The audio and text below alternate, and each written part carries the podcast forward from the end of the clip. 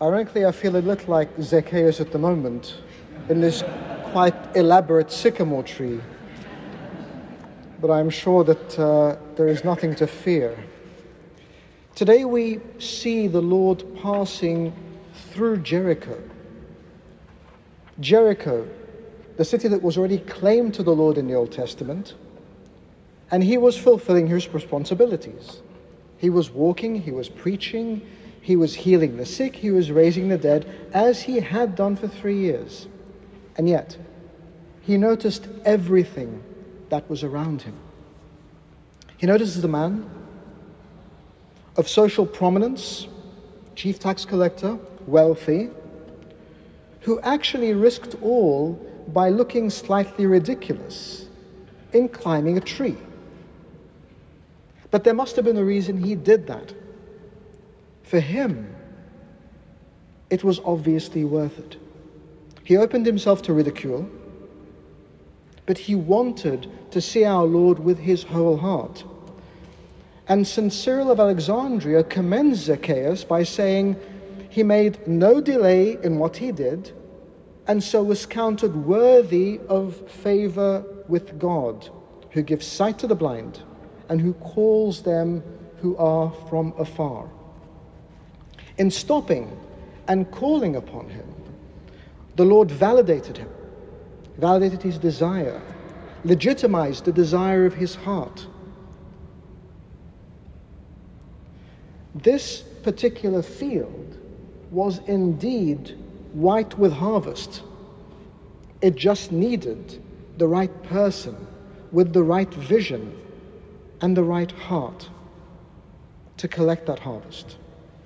The sycamore tree, as we know, is a symbol of strength, protection, reliability.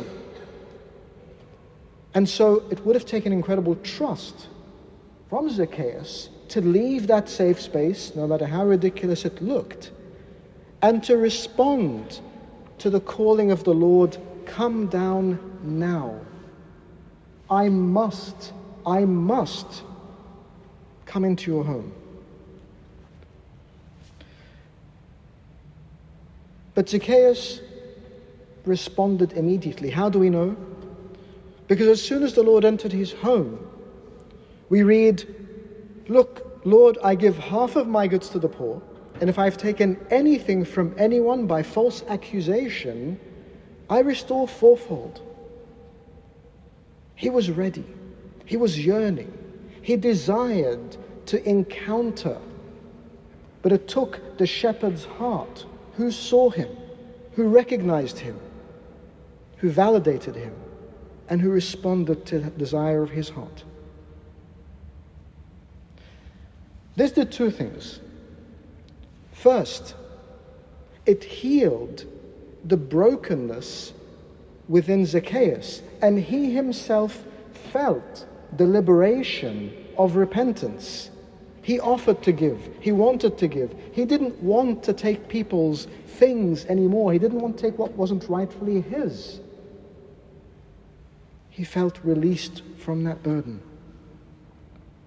We also have responsibilities in our ministry.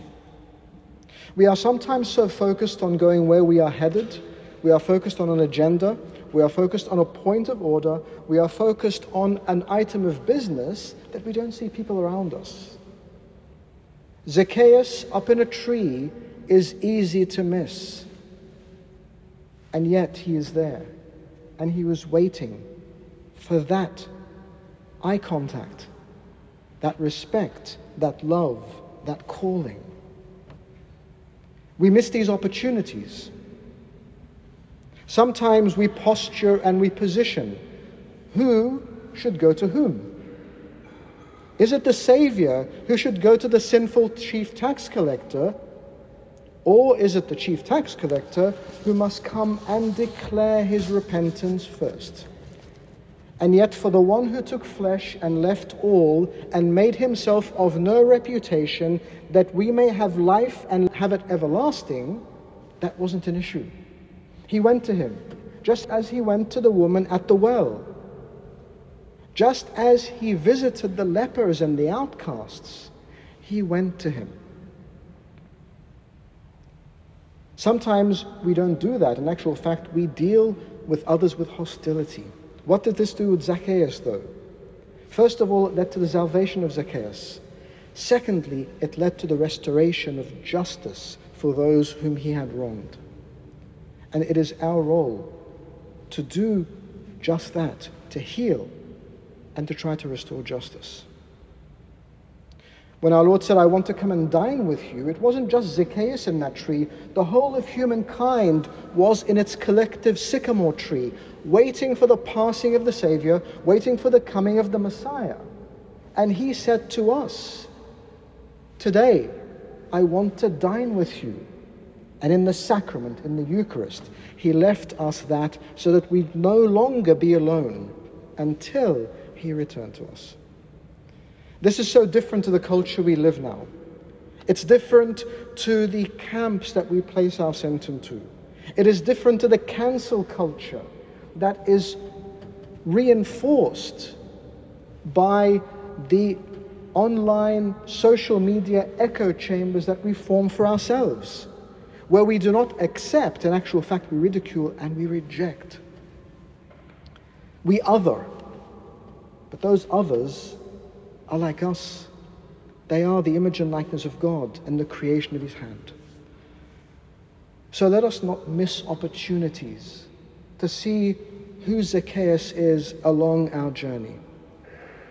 To look at the sycamore trees that we pass along that journey. To look at those who seek and who desire to be found. Some may be there just watching and not knowing what to do, and yet it is through our engagement with them that we must find them. Of course, there were people in the crowd who were shouting and screaming and seeking attention. Don't get me wrong, it worked for blind Bartimaeus when he called. But at this occasion, our Lord looked for the one who was silent and looking from afar. But there's also one thing.